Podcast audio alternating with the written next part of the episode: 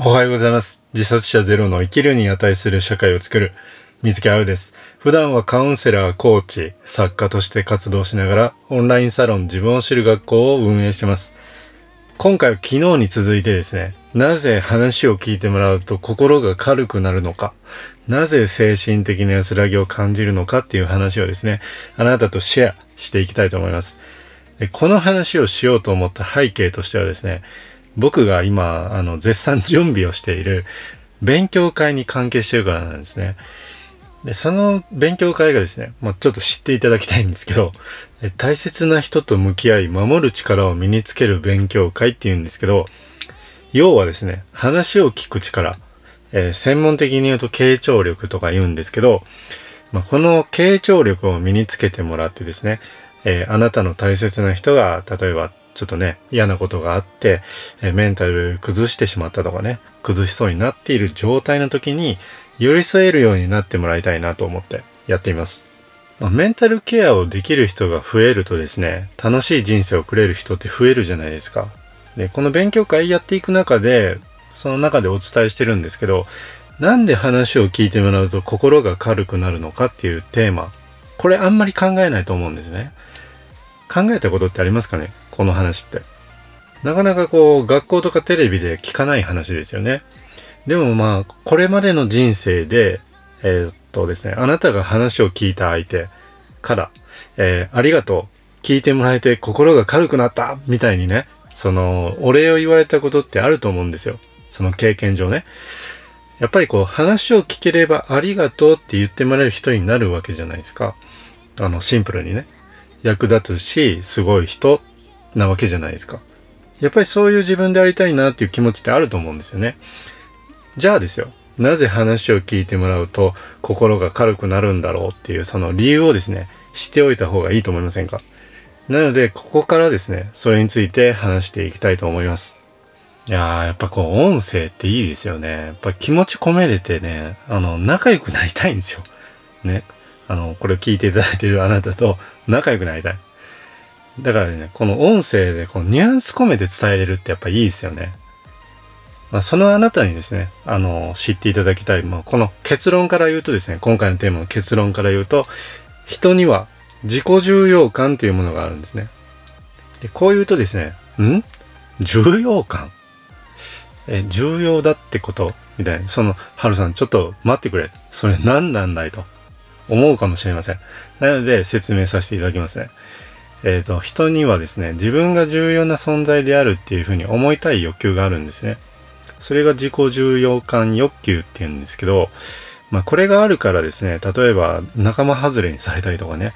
えっ、と自分がいない間、知らない間に話が進んでるとか、なんか所属コミュニティでね、そういうのってやっぱり嫌なんですよ。うん、嫌な気持ちになったりすることがあるんですね。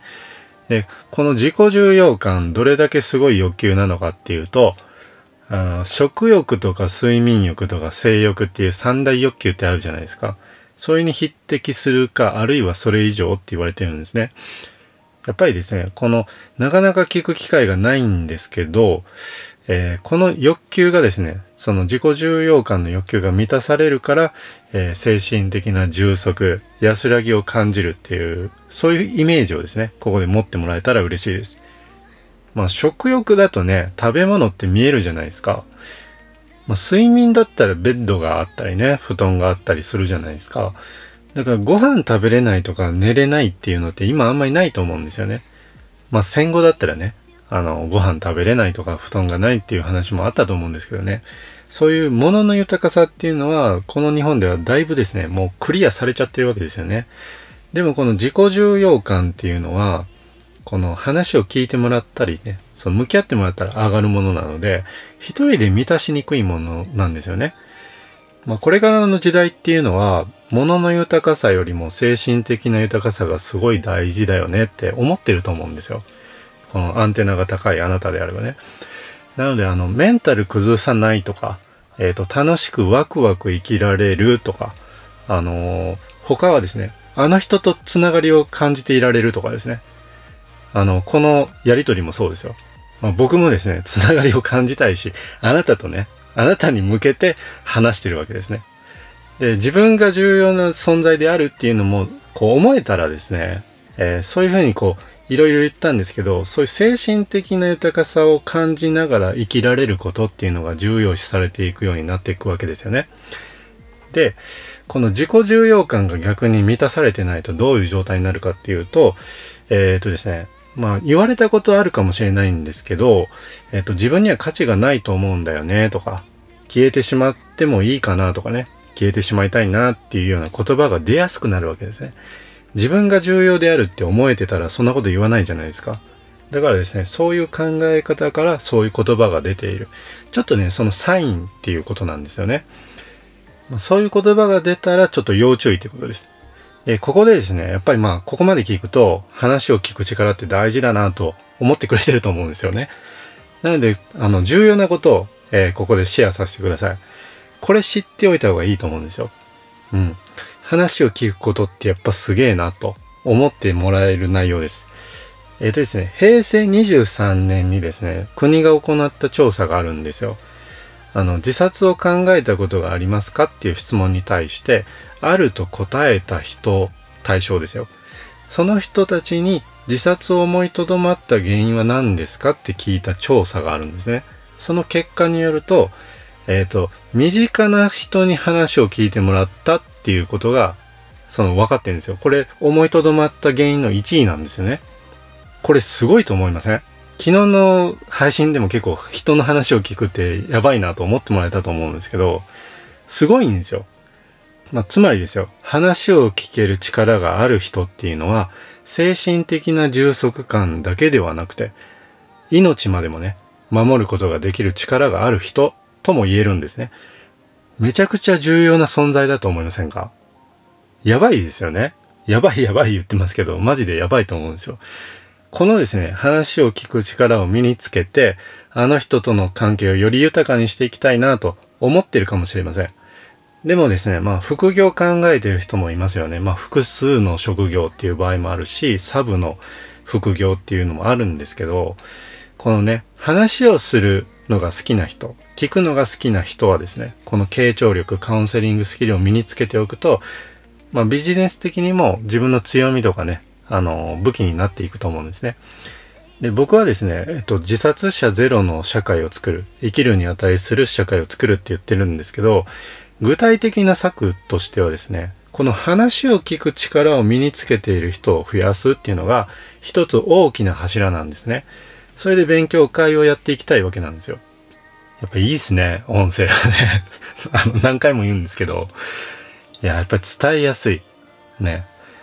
えっ、ー、と、今回のまとめとしては、人間には自己重要感というものがありますよっていうのは一つ目ですね。で、二つ目は、話を聞いてもらえると自己重要感が満たされるので、精神的な安らぎを感じるということです。で、三つ目は、話を聞く力を持っている人は、社会にとってすごく重要な存在ですよっていう内容でした。